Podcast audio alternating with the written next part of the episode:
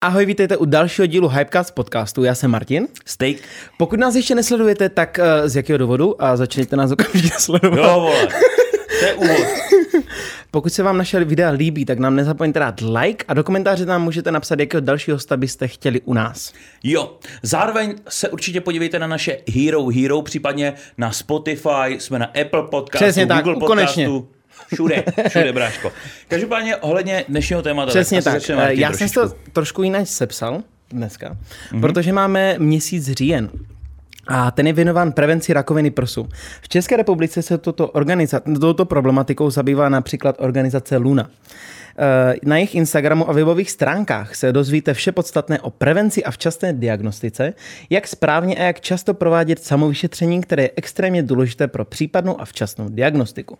Co jsem chtěl říct, tohle to není eh, sponzorovaný, jo. To je z naší iniciativy, tenhle ten podcast řešený právě proto, že ten měsíc říjen, konkrétně myslím, že 15. říjen, což je sobota, tak eh, je světový nebo mezinárodní den boje proti rakoviny prsu a spoustu lidí si prostě říká, že jo, tak nějaký takovýhle den, to se nás netýká. Jo, hele, my jsme si to mysleli taky, že se nás takovýhle den netýká, nikdy se nás nic takového podobného týkat nebude.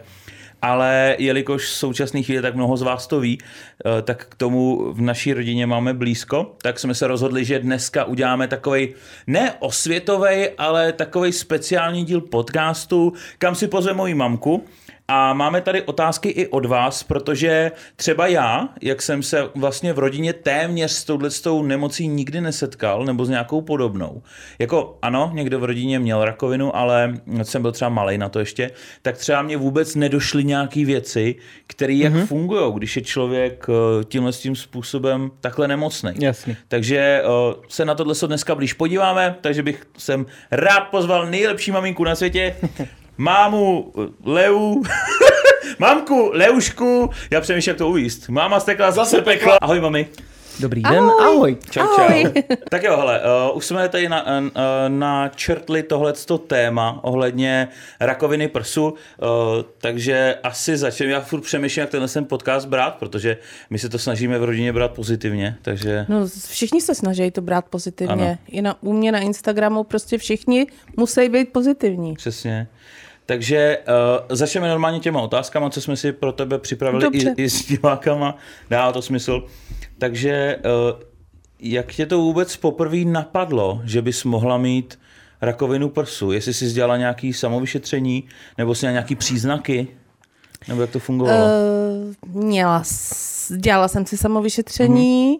ale nevěřila jsem, že něco takového se mě Mhm, jasně. samozřejmě může dotknout. Uh, myslela jsem si, že to patří k mýmu věku, že to je nějaká uzlina Mhm. mm. nebo něco takového. Asi tři neděle před uh, tím, než jsem šla na preventivní prohlídku na mamologii. A pak už vlastně těsně, než jsem tam šla, tak už mě to hrozně bolelo. Jo, Jo, jakože třeba v noci mě to zbudilo, jak mě to bolí. Takže vlastně jsem věděla tři neděle před tím vyšetřením, že něco není v pořádku. Mm-hmm. Ale už jsem byla objednaná, jako na mamologii. jo že, to, že se to takhle v úzovkách sešlo, že to bylo u toho. No a tam vlastně na mamologii vyplňuješ dotazník mm-hmm. a tam máš i nakreslené tělo mm-hmm. a pokud máš nějaký problém, tak eh, zaškrtneš kde, v kterých místech. Aha. Levý prso, pravý prso, Mhm. Jasně. nahoře, dole, že jo, nad kotník a to se nepatří, paní Stekla. Ale mě bolí kotník prostě. Ten tam nedostaneš do toho. No, vidíš, do toho obrázku. Nakreslit Tam byl dokreslený kotník. Tam je jenom torzo ženy. Dobře. No, No, tak jsem to tam zaškrtla, takže oni ti dají i, aspoň tady, tady v Pardubicích, takže ti dají vlastně cedulku, že se něco děje. Mm-hmm. Ať si na to ta, vlastně ta pracovnice na tom mamologu, nebo mamografu, pardon, mm-hmm. tak ať si na to dá pozor. jasně. No a vlastně mě zavolala ještě doktorku, tam mě udělala ultrazvuk a už bylo vidět, že něco není v pořádku. Mm-hmm. A jak to člověk popírá, jak tu nemoc nechce vůbec ani vyslovit, No jasně. Mm-hmm. tak uh, jsem vysela na té doktorce a furt jsem jí uh, i říkala, že to je určitě uzlina. Mhm. Mm-hmm. Ta země asi musela mít srandu, protože uzliny určitě vypadají nějak jinak, že jo. Jo. Ona, její musí být jasný, když to dělá celý život. No jasně, to co ví to je, že jo. A ona, já vám to nemůžu říct, to jako, já ji chápu, Mhm. mm-hmm. to je samozřejmé. Ale už jsem věděla, že to mm-hmm. je takřka Jasně. prdeli. A jak teda probíhalo celé to vyšetření? To bylo jako, že nejdřív bylo to sono? Ne, nejdřív, eh, nejdřív je klasický, každá žena vlastně od 45. roku by měla chodit jednou za dva roky na mamografické vyšetření. Jo. Pokud se nic neděje, tak za, za dva roky, pokud to nemá třeba v rodině, že se může častěji, to hradí i pojišťovna. Jo. Když chceš chodit častěji, myslím jednou za rok, tak eh, si nějakou částku musíš uhradit sám. Mhm. Ale za to zdraví to určitě stojí. Jo. Protože si myslím, že zrovna u téhle nemoci týden, měsíc je hrozně dlouhá doba. To určitě. To je to nejhorší, že, jo, že to bylo za covidu, ty vole. To bylo všechno zavřený. To bylo docela, to bylo docela hardcore, když jsme to jako řešili, no. No a hlavně to bylo těsně před Vánocema, že jo? No, to máš asi, pak no. taky všecko zavřený. To tady mám tu další otázku, no, že vlastně, tak my jsme to řešili spolu, protože já jsem tě vozil, že jo, na ty různé vyšetření. Tam bylo hrozně důležitý. Já jsem tam na tom vlastně pr- na tom prvním vyšetření, který pro mě byl takový ten poznatek, že tahle nemoc asi to bude, tak tam bylo nejhorší to, že jsem tam byla sama. Mm-hmm. Že jsem vlastně jela domů i vlastně trolejbusama, že jsem přestupovala a že jsem potřebovala aspoň dojet domů, než to ze sebe tak nějak jako začnu eh, udržet slzy eh, a všechno, jako aby... Je to strašný nápor mm-hmm. na psychiku. Protože už víš, i když ti tam neřeknou nic že, oni ti vlastně v té konkrétního, době ještě neřekli, že něco vůbec, vůbec. Ale jako Ale víš, že ta jsi to možnost asi. už Aha. existuje. A hlavně ze všech filmů, ze všech možných věcí, i z okolí, člověk má pocit, že někdo dostane rakovinu, Mhm. mm-hmm. pak chvilku kašle, pak je na kapačkách a pak má pohřeb, že jo. A ono to v těch filmech tak je, no, Ještě víceméně. mezi tím zvrací, jako furt, že jo, aby Aha. se to nepletlo. To je Takže pravda. to máš pocit, já vlastně, tohle bylo 10. prosince, pak následovala biopsie mm-hmm. a 22. prosince to už tam byl ty se mnou, to už jsem si šla pro výsledky. Mm-hmm. To už jsem tam nechtěla být sama a pokud někdo jdete pro tyhle výsledky a máte soudržnou rodinu, máte někoho, kdo vás má rád, tak prosím vás, vemte ho sebou. Nebuďte na to sami. Mm-hmm. Je to hrozný opravdu nápor na psychiku a hlavně ani nevnímáte, co vám ten doktor říká. To je pravda. Já vůbec nevím ani slovo, co ten doktor říkal. No takhle, já to nevím taky, protože nebyl z Česka. Uh, on nebyl Čech, ale uh, od té doby mě vyšetřoval už snad pětkrát, šestkrát. Mhm. Mm-hmm. I před operací byl můj ošetřující lékař a už jsem mu rozuměla úplně všechno. Mhm. Mm-hmm. Takže jaký byly jako tvoje eh, první ty pocity v té hlavě, když ti to řekl ten výsledek? Co jsi myslela, to, na co jsi myslela? Ani ne ten výsledek, to už toho po tom desátým, já jsem přišla domů, Mhm. mm-hmm.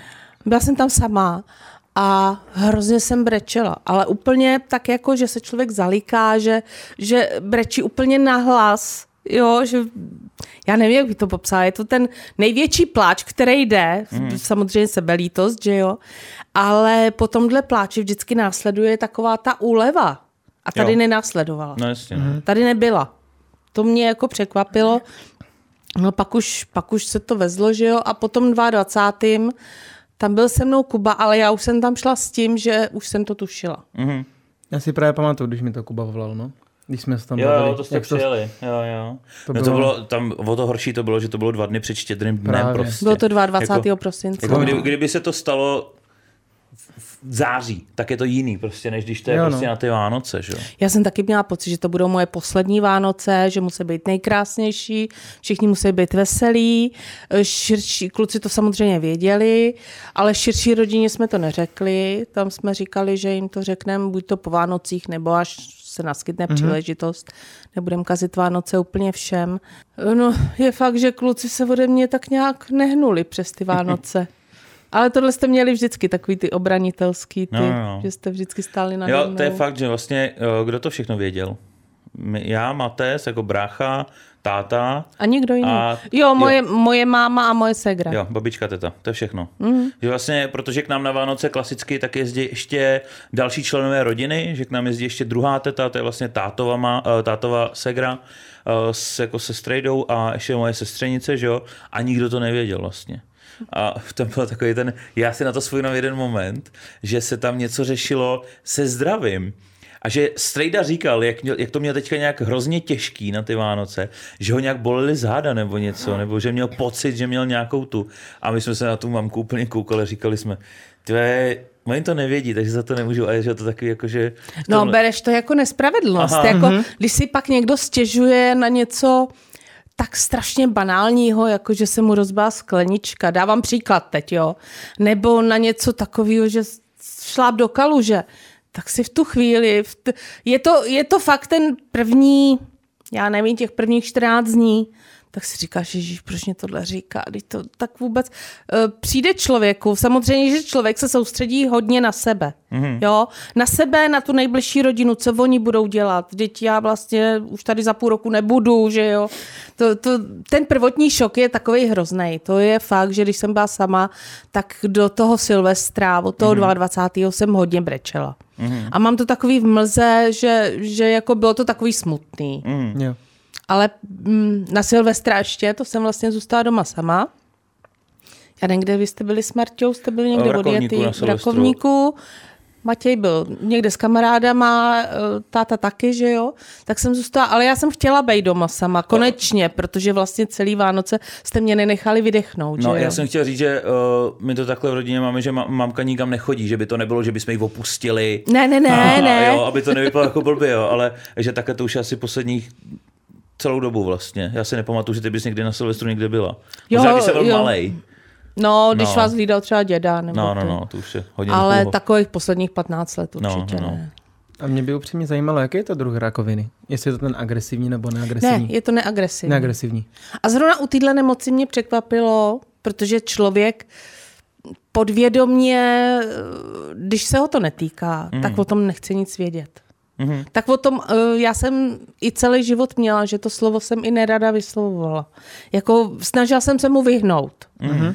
A eh, vlastně člověka nenapadne, kolik různých druhů těch nádorů může být. Mm-hmm. Kde ty nádory můžou jo. být, že jo? Je to rakovina prsu, ale ta, těch možností je úplně bezpočet. Jo. To samé jako druhu léčení. To je pravda. To, to je pak se k tomu dostaneme, ale to nás taky mega překvapilo. Ale takže vlastně ty máš v uvozovkách jeden z těch sna- je lehčích druhů rakoviny. Neměla jsem agresivní nádor. Jo. To bylo taky, to vlastně můžeš klidně říct, jak probíhaly ty další vyšetření, protože to nebylo jenom vyšetření toho prsu. Nebylo, těch vyšetření bylo strašně moc. Musím teda říct, že jak mamologie v Pardubicích, tak pardubická onkologie takže to mají vlastně tak strašně připravený, že kamkoliv přijdete, my jsme třeba přišli toho 22. vlastně si pro výsledky. Mm-hmm. S tím, že jsem říkala, ať se bude dít cokoliv, tak uh, do nového roku určitě se nic dít nebude. Mm-hmm. To jsem se hodně milila. My jsme tam byli asi v 10 dopoledne. Mm-hmm. V 11 už jsme měli být v nemocnici, vyšetření, jo, rengen plic, Protože to, ta mamologie byla jinde než ta nemocnice. No, jo, tady je mamologie úplně jinde než nemocnice. Mm-hmm. Takže v nemocnici jsme byli rengen plic, uh, ultrazvuk břicha mm-hmm. a ještě něco. Krev určitě. Jo, odběry, veškerý odběry. A to mm-hmm. byl ještě ten den, a ve tři hodiny odpoledne zasedala mamokomise, která vám vlastně řekne, je tam plno lékařů, je tam chirurg, onkolog. Eh, Ten, co tě vyšetřoval? Eh, z mamologie jo. lékař, primář těch, primáři těch různých oddělení. A vlastně tam vám řeknou na té mamokomisi, co s váma bude. A já jsem to takhle měla, lidi na to mají, myslím, že ta mamokomise zasedá každý týden, takže některý lidi na to mají tři, čtyři dny, aby se s tím žili. Já jsem to měla všechno zhuštěný asi do čtyřech hodin. Jo, no, to bylo šílený. Vemte si, že vám v 10 dopoledne řeknou, že máte rakovinu a ve 3 odpoledne už sedíte někde v nějaký čekárně, kde s náma bylo dalších pět ženských, co taky měli rakovinu a už tam vlastně vám říkají, co vám budou dělat a vám v ten dobu ještě to ani nedošlo, že něco takového máte. Že a to hlavně, jako hrozně rychlý. Hlavně u sebe už máte plno výsledků, že jo? To, to jako ta rychlost, jako normálně ve zdravotnictví jsem se s tímhle nikdy nesetkala. Mm-hmm. Vždycky, jo, objednejte si, no, až budem... Tohle jde strašně rychle. Takže vlastně mě tam řekli, že mám neagresivní nádor, protože vlastně mezi vyšetřením a těma výsledkama byla ještě biopsie. Jo. Můžu říct za sebe, že to bylo nejstrašnější bolest, která mě v životě, a to jsem měla v životě polámaný kde co, v dva porody, když se to tak vezme. A s bráchou velkou hlavou. ne, A takže to, biopsie byla za mě nejhroznější okamžik jako bolesti, co se týče Ale nemá životě. to tak každý. Nemá Aby to tak každý. No, protože- nemá to tak každý, No. protože někdo mě říkal, že teď už přece jenom se vídám s víc lidma, který mají stejnou diagnózu, nebo s víc ženama, který mají stejnou diagnózu, tak mě plno lidí říká, to, to já jsem si ani, to nebylo tak strašný, to jenom štíplo. Ne, bylo to strašný. Pro mě, pro mě, osobně pro Tak mě. každý tělo na to reaguje jinak. No, že? na každou bolest, že? A pak vlastně jsi měla ještě to vyšetření těch kostí, to se zbala asi nejvíc, ne? To jsem se bála nejvíc, no.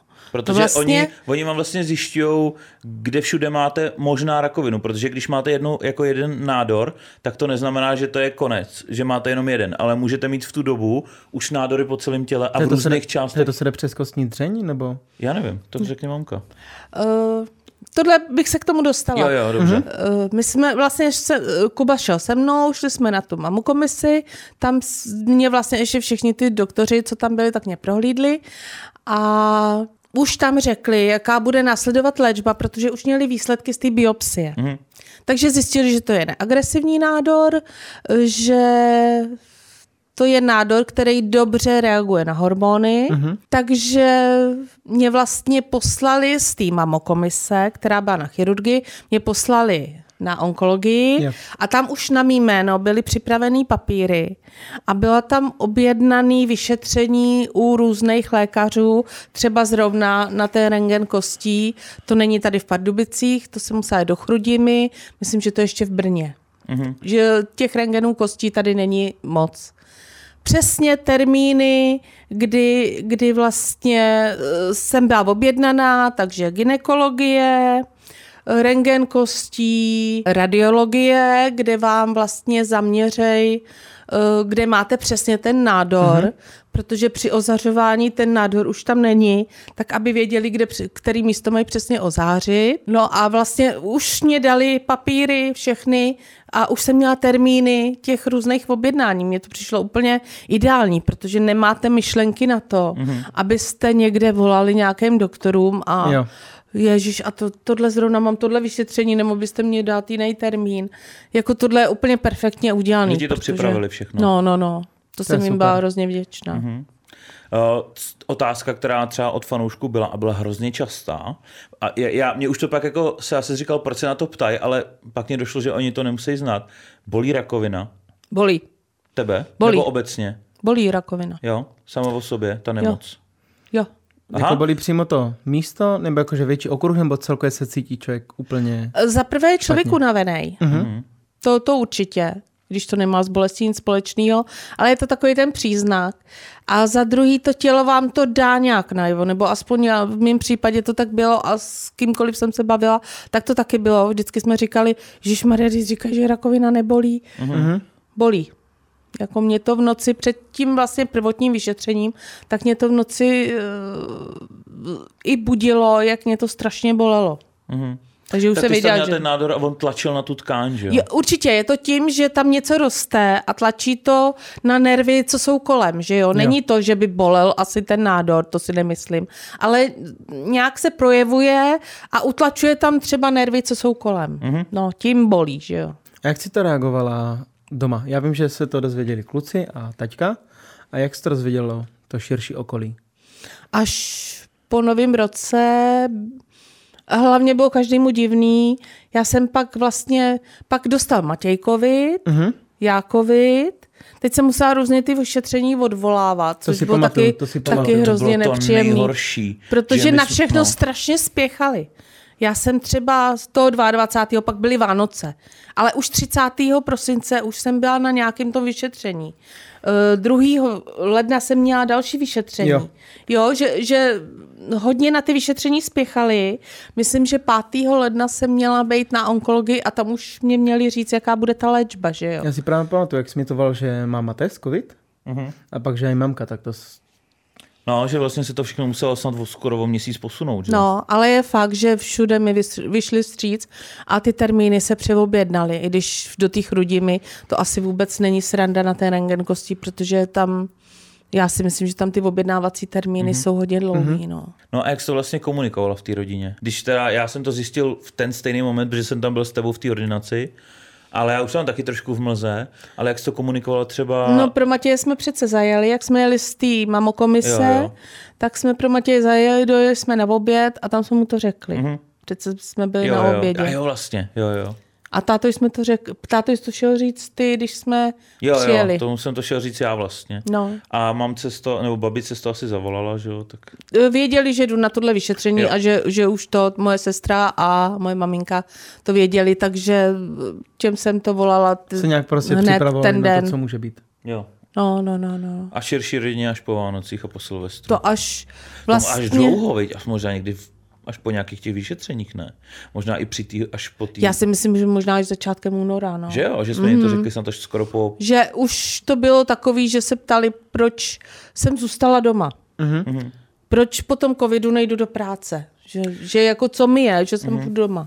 To je pravda. No, že Jo, to jo. bylo až díl, no. Tohle, co teda už máme nějakým způsobem, řekněme, za sebou v tom příběhu, tak uh, jestli bys třeba ještě osvětlila, jak to bylo před operací a při té operaci a nějaká ta první rekonvalescence. Eh, Vlastně při té první návštěvě onkologie Mhm. mě paní doktorka říkala, že ten nádor velice dobře reaguje na hormony, Mhm. takže vlastně 4 až 6 měsíců budu mít hormonální léčbu. Potom bude následovat operace, potom ozařování a potom dál hormonální léčba. Mhm. Takhle byl ten prvotní ten. Jo, ty hormony z chvíli měla vlastně. Ty hormony jsem měla, měla jsem je od ledna do skoro konce června. Mhm. Jo. Na konci června jsem šla na plánovanou operaci, nádor vyjmuli, ale před operací vlastně musíte znova na mamologii Mhm. a na ultrazvuk. To chodíte docela i často, mně přišlo. Mhm. A vlastně přitom se zjistilo, že eh, předtím jsem, mys- myslím, měla malý nádor v jedné uzlině a vlastně po té hormonální léčbě, která měla být dostačující, mm-hmm. jsem měla ve třech, eh, je tam šest prsních uzlin, nebo mm-hmm. šest uzlin, který Jasně. patří k tomu. A ve třech jsem měla zhoubný nádory. Mhm. Takže vlastně ty tam vyrostly už při té hormonální léčbě. Mm-hmm. Aha, to jsem ani já nevěděl. Jo, takže vlastně ta hormonální léčba nebyla dostačující. Mm. Ten nádor, vlastně ta hormonální léčba byla proto, aby ten nádor jakoby Zapouzdřila. zapouzdřila a jako smrskla do sebe, mm. aby byl takovej líp uchopitelný, aby to nebylo rozplizlý, rozlezlý, plno tkání u toho, aby byl takový zapoustřený, aby šel dobře operovat. Jo. No, no, tak já si to představuju. Já taky, já vůbec Třeba to tak vůbec není, no. Aha. A jak si tady popisovala těm lidem ty druhy té, jak se to vlastně léčí, tak mohla bych si aspoň popsat, co je to ta chemoterapie. Protože spousta lidí si to právě plete. Nebo Já bych se tady Jo, já možná- bych se k tomu Jo, dostala. jo, jo, jako... jasný, Já jasný. bych se možná vrátil ještě k té eh, operaci, po operaci a takhle. No vlastně takže byla hormonální léčba, operace, uh, ozařování, hormonální léčba. Mm-hmm. Takhle to bylo původně naplánované. Vlastně při té operaci se zjistilo, když ten nádor vyjmuli, vyjmuli mě i všechny uzliny, tak se zjistilo, že ta hormonální léčba je nedostačující. Mm-hmm. Takže mi naplánovali chemoterapie, s kterými já jsem vůbec nepočítala. Přišla jsem tam na klasickou prohlídku na onkologii a paní doktorka mě říkala tohleto a říkala, že teda nastoupím na chemoterapii. Tak samozřejmě ženský, co, ženskou, co napadne první, vypraně vlasy. Mm-hmm. Budu zvracet. Mm-hmm. Jo, takový to je... Teď už jako už nebude žádný život. Jako mm-hmm. Člověk má takový pocit, protože to zase zná z knížek, zná to Z filmu. z Hlavně z těch filmu. filmů, no. Tam je to No. vždycky tak ukázaný. A tam je to hardkorově ukázaný, mě přijde. Já nevím, hrozně. jestli jsem někdy viděla film, že by se někdo z rakoviny uzdravil. Nevím, nevím. A ta, ta úspěšnost léčby je úžasná, takže Kort u rakoviny prsu, když to není ně, Jo, jako v přesně. nějakém vyšším stádiu, tak já jsem koukal, že v prvním stádiu je snad hroz, 95 až 98 jo, je To to... mají spoustu hereček hollywoodských, když se podíváš, tak uh, ta z toho ženatý se závazky, ta dcera, ta blondýna, Jo, tak ta taky Christina měla, Applegate. tak ta měla taky vlastně rakovinu prsu a obě dvě vlastně musí I tady, dávat pryč. že jo, Michala, Michaela Kuklová, Mhm. mm-hmm. Jo, Anička Slováčková, že Mhm. jo, samozřejmě. Těch lidí je hrozně moc. Třeba primátorka Prahy. Jo? Ta to prodělala a dělala přitom primátorku. Aha. Takže jako... Já No, si teď nespomenu na jméno. Jo, pohodě. Krnáčová? Já No teď- jo, jo, jo, myslím, že jo. jo. No, takže ti řekli, že teda bude chemoterapie. Takže, no nejdřív ta operace. No, jasně. To je takový, hrozně jsem se bála. Mhm. A vlastně pro širší veřejnost, nebo i pro známý kamarády, vlastně pro moje fanoušky na Instagramu, jsem to zveřejnila den před operací, Jo. protože jsem měla takový pocit, že když na mě bude hodně lidí myslet, že to všechno dopadne dobře, Mhm. že to všechno tak jako odezní a ta podpora teda, to, to, to se nedá snad ani popsat. Ta byla To- velká teda. To bylo něco, něco úžasného, jako opravdu, já jsem nestíhala ani číst ty komentáře, na to na ně odpovědět. Tam je přes tisíc komentářů, mm-hmm. týhle první, myslím. Takže ta podpora a tím děkuju teda svým fanouškům, opravdu. To je neskutečný. Tak asi to člověk vůbec neuvědomí. Jo, dobře, slyší o někom něco takhle špatného, napíše mu držte se, nebo držíme palce. Ale když to pak přichází, tak uh, já jsem bulala jak želva, protože to jsou neskutečné věci a hlavně od té doby mi chodí neskutečný příběhy těch lidí. Mm-hmm. To si člověk pak připadá jako, mně vlastně nic není. Já si nemám na co stěžovat, ty lidi jsou na tom pomoc a pomoc hůř. Mm-hmm. Když máte nemocný dítě, nebo Jasně. nechci zabředávat až do takové smutných Aha, věcí. aha. Ale opravdu ta podpora mě strašně pomohla a hrozně mě to jako nakoplo do té pozitivity. Mhm. Jo. Je fakt, že po té operaci se mi tak nějak, jako samozřejmě první dva, tři dny jsou strašný, to máte pocit, že je po vás, že vás přijel tank a že už to nikdy dobrý nebude, protože uh, s tím prstem samozřejmě počítáte, bolí to, ale jak vám vezmou uzliny, vy nemůžete hýbat rukou.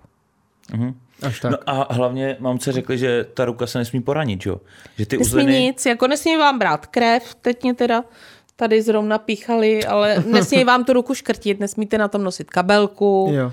Takhle. nesmíte nosit nákup v té ruce. A to nějakou určitou omezenou dobu, nebo už, Už jako vždycky. už vždycky? Ty uzliny tam nějak, já nevím, jak to funguje, mm-hmm. já se snažím tyhle odborné věci moc nestudovat, mm-hmm. protože já, když si přečtu příbalový leták, tak mám úplně všechny symptomy, co tam jsou, i když to má jeden člověk z deseti tisíců, jo, takže já se snažím takovýchhle věcí varovat.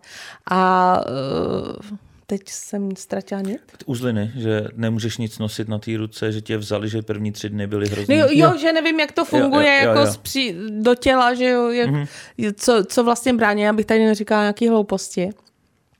Tak vlastně to je nejhorší po té operaci, že nemůžete, eh, hlavně máte drény všude, že jo, s takovýma lahvičkama, kam vám to odtejká. No tak to jsem měla vychytávku, to jsem ti zavolala, ať mě dovezeš látkovou tašku, takže jsem nosila látkovou tašku a mm, když nechcete mít punčochy po operaci, tak musíte hodně chodit. Takže já jsem tam byla s kolegyňkou Haničkou, mm-hmm. který brali teda celý prso, takže my jsme, a operaci jsme měli těsně po sobě, takže my jsme si nechali dovíst tyhle tašky, dali jsme je přes rameno, do toho jsme strčili ty láhve a furt jsme je někde šmajdali. Takže Jo, to- protože do těch lahví a- vlastně odtejkala, nevím, jestli plazma, nebo prostě nějaký uh, organický No, jasně, látky z těla, no, no. tak to tam odtejkalo, jasně. A ta Hanička, to je ještě takový paradox, že vlastně, když já jsem šla na předoperační vyšetření, tak jsme se tam poznali. A eh, ona tam přelítla jak vítr a se mnou se tam začala úplně nezávisle na chirurgii bavit paní a začala mi líčit, jak byla přes 14 dny na operaci prsu, tak to víte, to jsem zbystřila, že jo, samozřejmě. A jak musí jít po 14 dnech na reoperaci. Že zjistili, že jí vlastně nevzali celý ten nádor. Aha. A tahle Hanička tam přelítla a říkala vlastně to samý. Jsem říkala, Maria. A ten den operovali pět žen a tři z toho museli jít na druhou operaci, protože samozřejmě ty doktoři vám chtějí zachovat nějakou tu ženskou tu, tu, tu důstojnost, Jo. abyste netrpěla, protože když vlastně vám vezmou celý to prso, tak to je i nápor na páteř. On si to člověk neuvědomuje, že, že vlastně to prostě taky váží nějakou část, že jo. Ty implantáty mm, asi nemám zkušenost, nemůžu mm-hmm. to říct, ale co jsem takhle slyšela, není to ono. No. Mm-hmm. Je to nepříjemný, no, jako všechno, že jo, takovýhle. Jo. No to je hlavně tu psychiku ovlivňuje strašně moc. Aha. No, určitě. Tak jsem říkala, já jdu na jednu operaci, oni už jdou na druhou, vědí, do čeho jdou. No těsně po té operaci jsem si říkala, když do toho, když věděli, že jdou do tohohle, jak mohli jít na tu další, no samozřejmě bojíš se o život, jdeš, mm-hmm. že jo, ale ta Hanička byla taková, nebo byla, je taková jako statečná holka, no. Mm-hmm. No ale to mě právě zajímalo ohledně té chemoterapie, protože spousta lidí si to stop lety, jak tu chemoterapii, tak to ozařování. Že si myslí třeba, že ozařování a chemoterapie to jedno to samé. No to je fakt. Takže já jsem chemoterapii mít neměla. Mm-hmm. 14 dní po operaci jsem šla na vyšetření na onkologii, tam už měli výsledky vlastně z toho, co mě všechno odebrali a zjistilo se, že vlastně ta hormonální, kvůli těm nádorům v těch uzlinách, jo. ta hormonální uh, léčba tak dobře nefunguje, jak by měla, mm-hmm. takže mě nasadili chemoterapii. Vlastně u toho jsme skončili. Jo. Jo. A chemoterapie je určitý koktejl látek, mm-hmm. který vám píchají vlastně do, do žíly. Do žíly. Takže kdybych to měl přirovnat k lidem, co, to, co třeba chodí na plazmu, tak možná něco v tom stylu. Já jsem na plazmu si... nikdy no, spíš, že to je taková kapačka, že člověk no, sedí a má... Určitě. Nebo si sedneš a stojíš a oni do, nebo ležíš a půl hodiny do tebe něco perou, nebo jak to... Je to půl hodiny? Takhle, je jestli to bys to třeba řekla celý, jak to jo. vlastně probíhá na té chemošce? Uh, musíte vlastně, tak před první chemoterapií jsem šla dvakrát na krev, uh-huh. přišla jsem tam, uh, měli byste víc spít, aby ty žíly byly v pořádku, protože jo. chemoterapie ty žíly strašně ničí. Když jsem šla poprvé, tak to píchli asi na dvakrát. Uh-huh. Minule už to trvalo, vlastně minule už se na mě vystřídali uh, dvě sestřičky a jeden zdravotní bratr a napíchli žílu na po osmi. Ty žily prostě úplně, eh, existují různé katetry, porty, které se zavádějí. Mm-hmm. Já se tomu zatím snažím vyhnout, ale asi mě to nemine, protože mám za sebou čtyři chemoterapie a čekám mě jich ještě 12, takže mm-hmm. to bych je utejrala. Takže to není jednorázový ta chemoška? Ne, ne, ne, určitě jich je víc. Mm-hmm taky zas tady je, eh, že každý má jiný ten koktejl, dělám mm-hmm. vám to podle váhy, dělají vám to přímo na míru toho nádoru. Mm-hmm. Je tam vlastně, nejdřív vám píchnou pytlíček s kortikoidama, mm-hmm. všecko mezi tím propláchnou vodou, mm-hmm. pak vám dají tu chemoterapii, ta moje je teda oranžová, nevím, jestli je každá oranžová, já jsem to tam nějak to můžeš ladit outfit vlastně. no, to, to můžeš, no pak zase to propláchnou. Prostě máte tam čtyři pytlíčky nad hlavou a všechno do vás natlačej. Yeah. Mm, jak dlouho to trvá? Uh, já tam sedím většinou hodinu a půl. Hodinu a půl do tebe tlačí teda. No, jsou tam takový pohodlný lehátka, máte před sebou, můžete si pustit počítač, můžete si pustit jakýkoliv program v televizi, mm-hmm. já jsem většinou na telefonu. Mm-hmm. Je fakt, že po těch kortikoidách, co vám dají jako první, takže máte úděsný hlad, i když se ráno najíte. A můžeš to... jíst normálně předtím? Nebo? Můžeš jíst i přitom. Přitom. Mně to je teda toho. hrozně trapný. Aha. Tam v tom sterilním prostředí, Mekáč. jako si vytáhnout Řízek. kedr s chlebe, s řízkem, že jo, nebo vajíčka na tvrdo a začít loupat. Takže mě, já jsem tam ještě nejedla. Mm-hmm. Jako můžeš si tam vzít pití, že jo, samozřejmě. Uh, tady jsem se chtěl zeptat ohledně té chemošky, abys to třeba víc přiblížila lidem. Máš nějaké omezení kvůli tomu, co nesmíš dělat?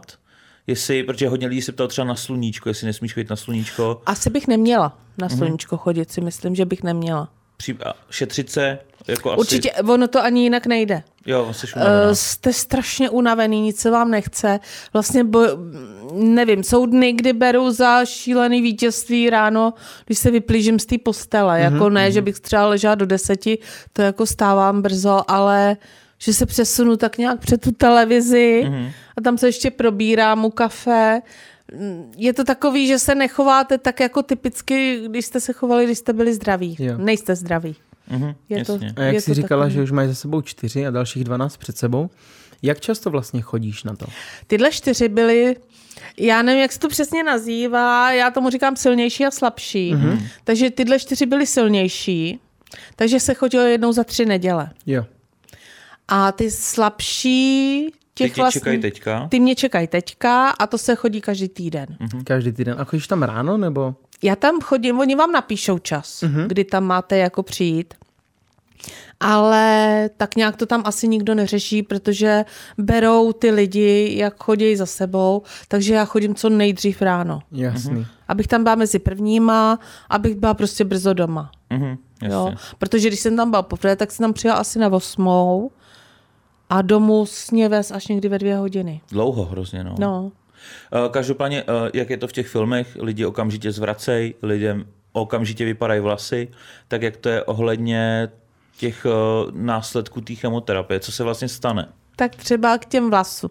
Vlastně ještě při té chemoterapii, co nečekáte a co mě vůbec nikdo neřekl, když končí ta první chemoterapie, eh, když končí každá chemoterapie, ale při té první mě to překvapilo, máte pocit, že se topíte. Fakt? Tady v kořeně nosu, jako když si naberete do nosu vodu. Mm-hmm. Znáte ten pocit, jako že tady Jo. to šíleně pálí, mm-hmm. tak jako, tak takový pocit máte, protože jste šíleně, do vás najednou pustí hrozně moc tekutin. Mm-hmm. V tom žilním systému, že jo, je najednou hrozně moc tekutin. Mhm. Takže nebo moc vody, nebo já nevím, jak bych to Jasně. řekla. Jo.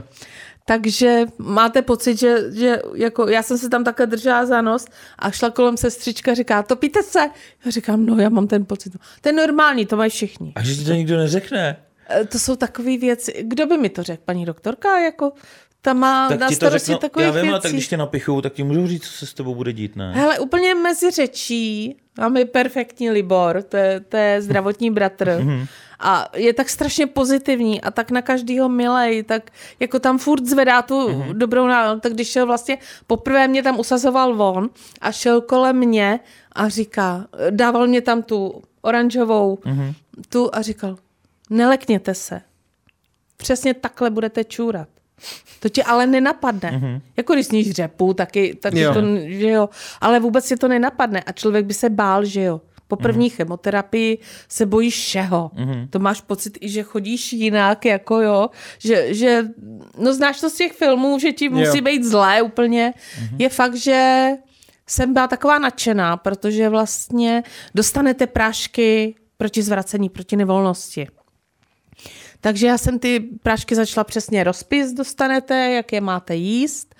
Eh, Ještě mezi tím, vlastně, když dostáváte tu chemoterapii, tak mezi tím ještě dostanete, vám tam píchnou do té žíly eh, taky ně- něco proti nevolnostem. Mm-hmm, Takže ten den vám, aspoň mě teda, jako určitě to na každého působí taky jinak. Takže ten den mě vůbec nic nebylo. Jo.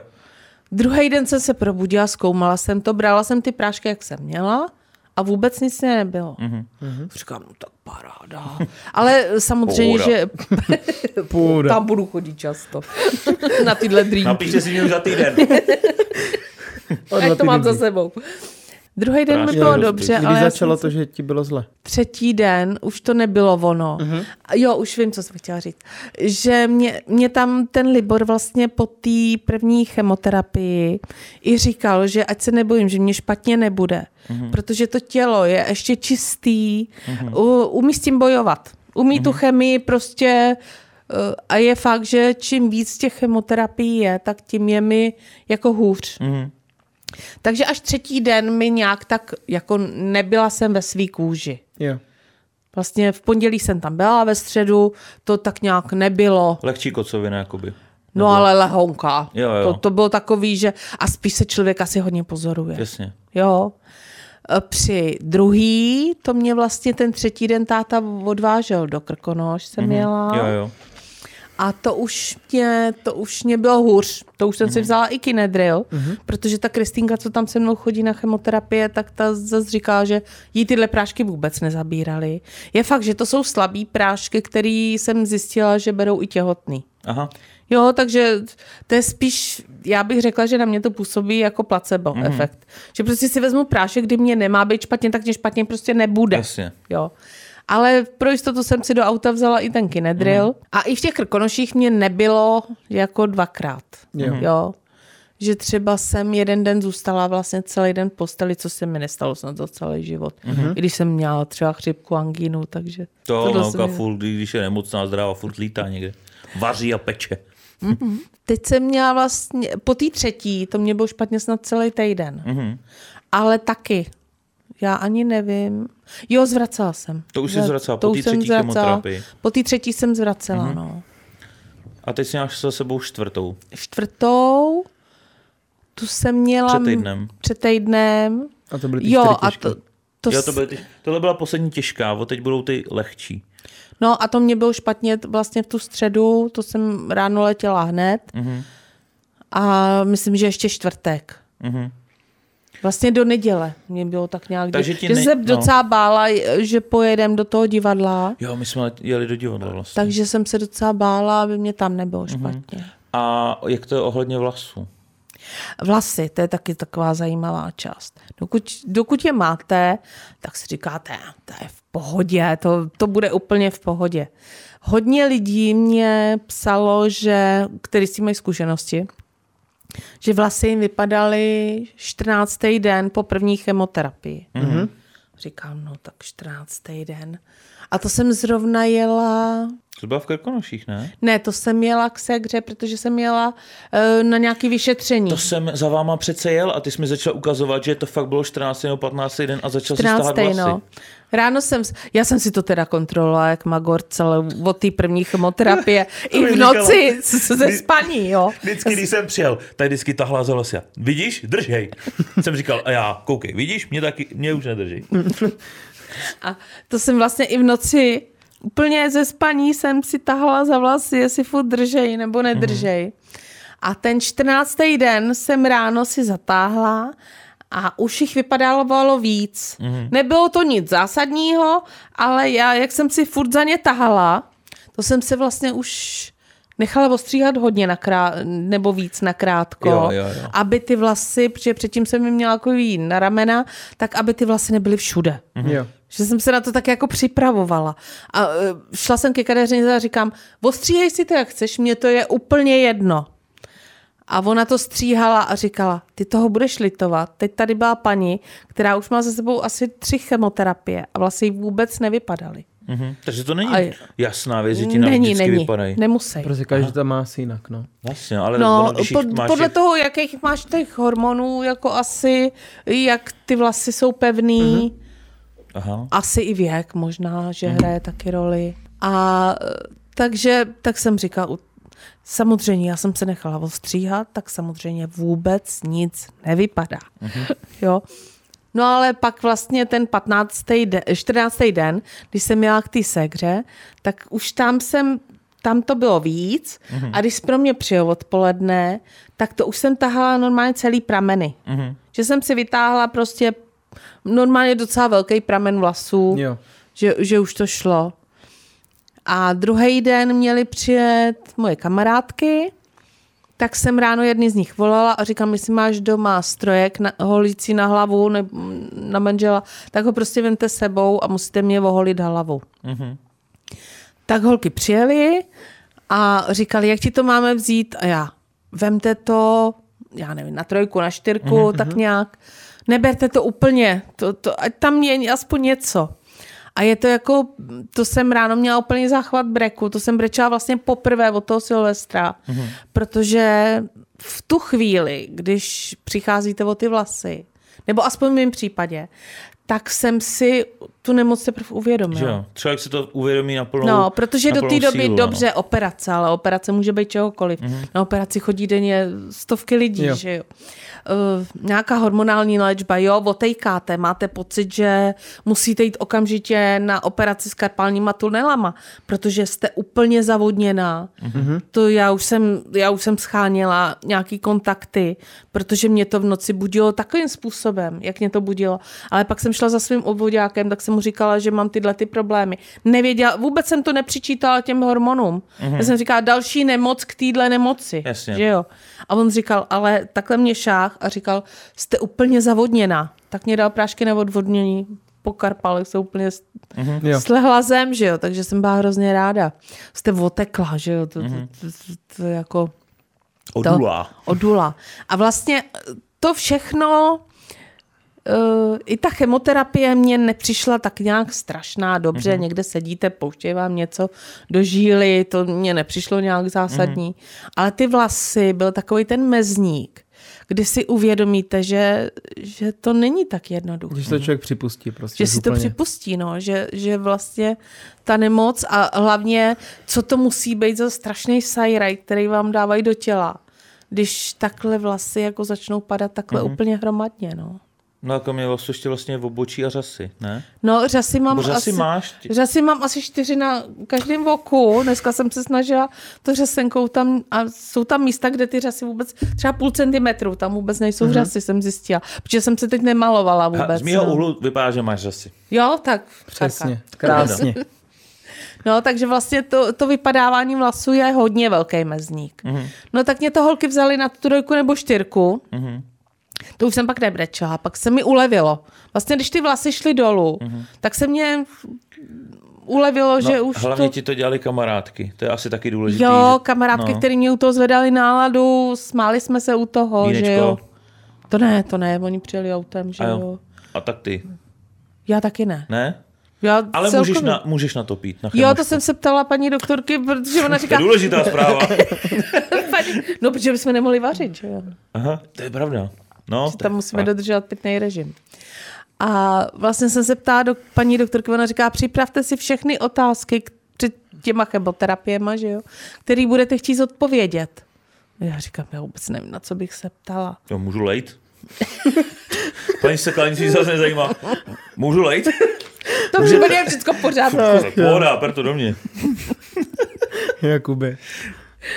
Hele, my jsme si před tímhle svým podcastem řekli, že to chceme brát z- aspoň, jak to půjde z vesela No. a pozitivně, tak t- proto Jo, si tady dělám určitě. tyhle si srandičky, jo. Ale tematicky to je těžký si udělat ten vtip, když člověk chce, ale No jasně, no. Nejde to, no. Není to úplně Jo. Jednoduché nejde to. téma, tento podcast. Ono taky u plno lidí asi je těžký, protože když si ze sebe dělám srandu já a někdo se tomu zasměje, tak jsem ráda, že se mi poved vtip, ale když si se mě bude dělat srandu Kuba nebo Matěj, tak to taky budu brát.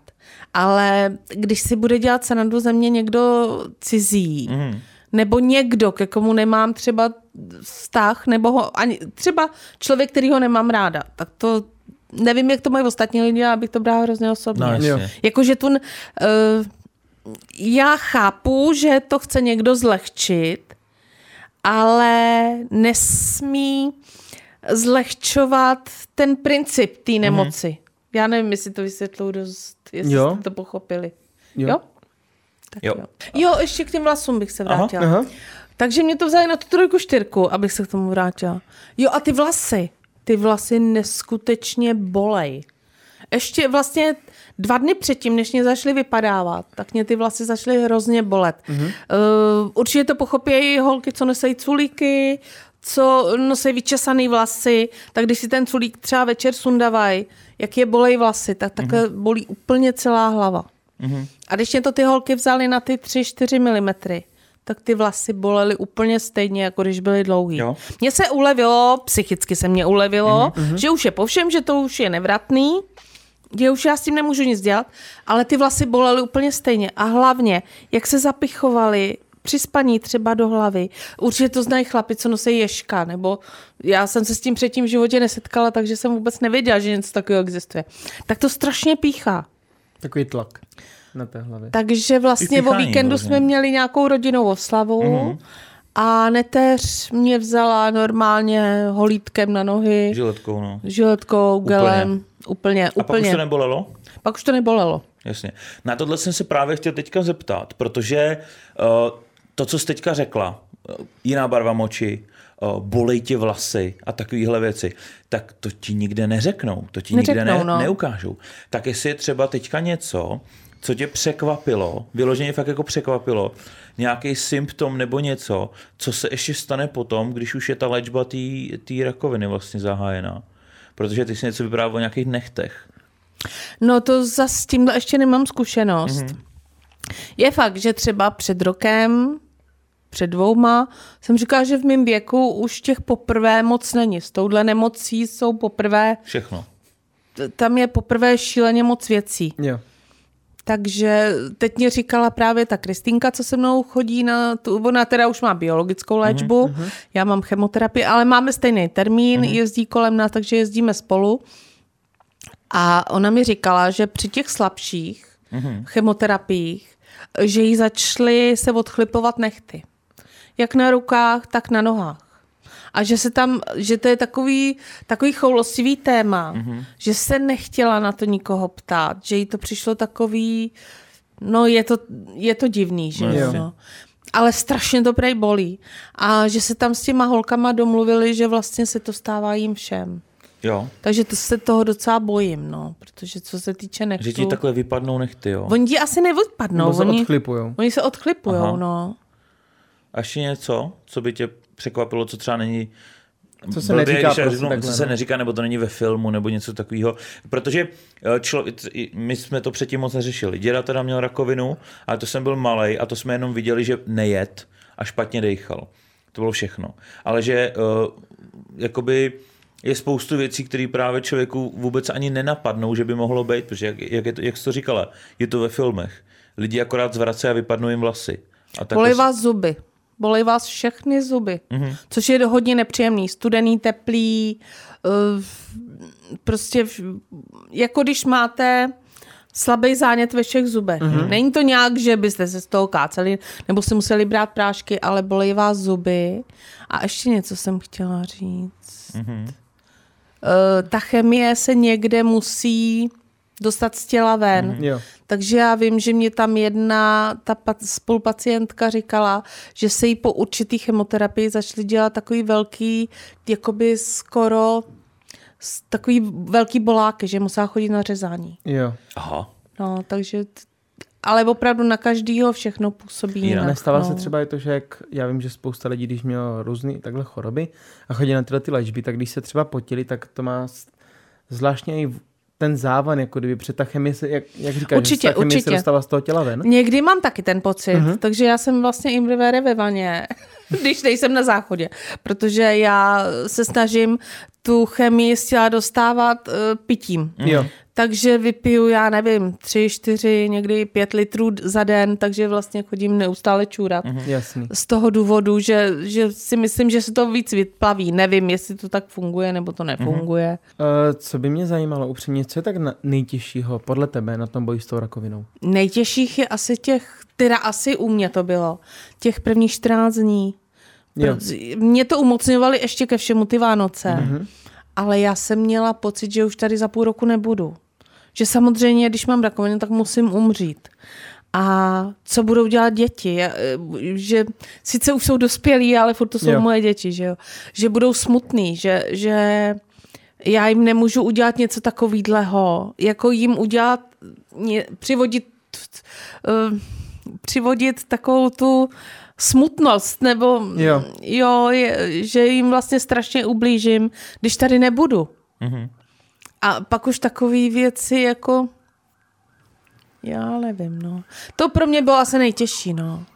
Já právě vím, že jak uh, ty na to reaguješ, nebo jak to i zveřejňuješ lidem strašně pozitivně a to je podle mě ta nejlepší cesta a proto ti i z mého pohledu ti lidi píšou ty své příběhy, protože ty jim dáváš takovou tu naději, že všechno může být dobrý, že jim dáváš prostě ten hezký příklad toho, jak by se k tomu ten člověk měl postavit, ať už je to sebehorší, nebo ať už je to tou lepší cestou, takže jim ukazuješ tu možnost toho být ten pozitivní a tu mysl si nějak nastavit na tu správnou věc, že to prostě bude dobrý.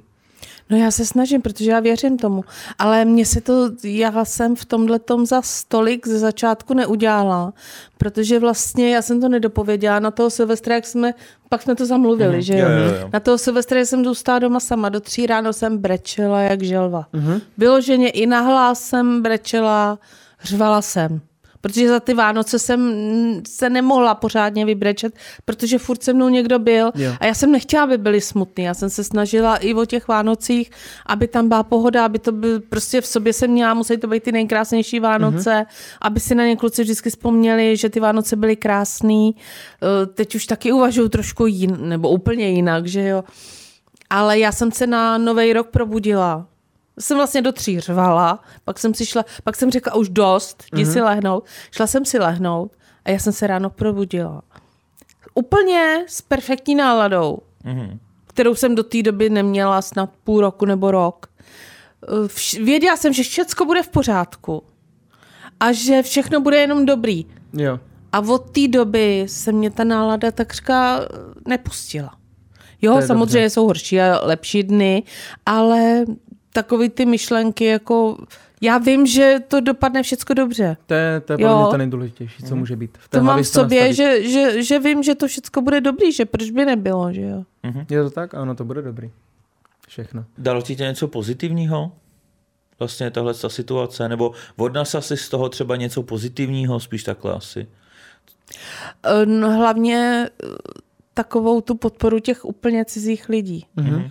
To, to mě nepřestává udivovat a je to fakt, že když tam dám po každý příspěvek, co se týče mý nemoci, tak ta reakce, prostě ty komentáře tam najížděj a vlastně co cizích lidí mě drží palce, mm-hmm. co cizích lidí mě píše, že na mě myslej, anebo třeba celý rodiny, mm-hmm. že mě to tak hrozně překvapí a jsem jim za to hrozně vděčná, protože já snad ani nemůžu fňukat.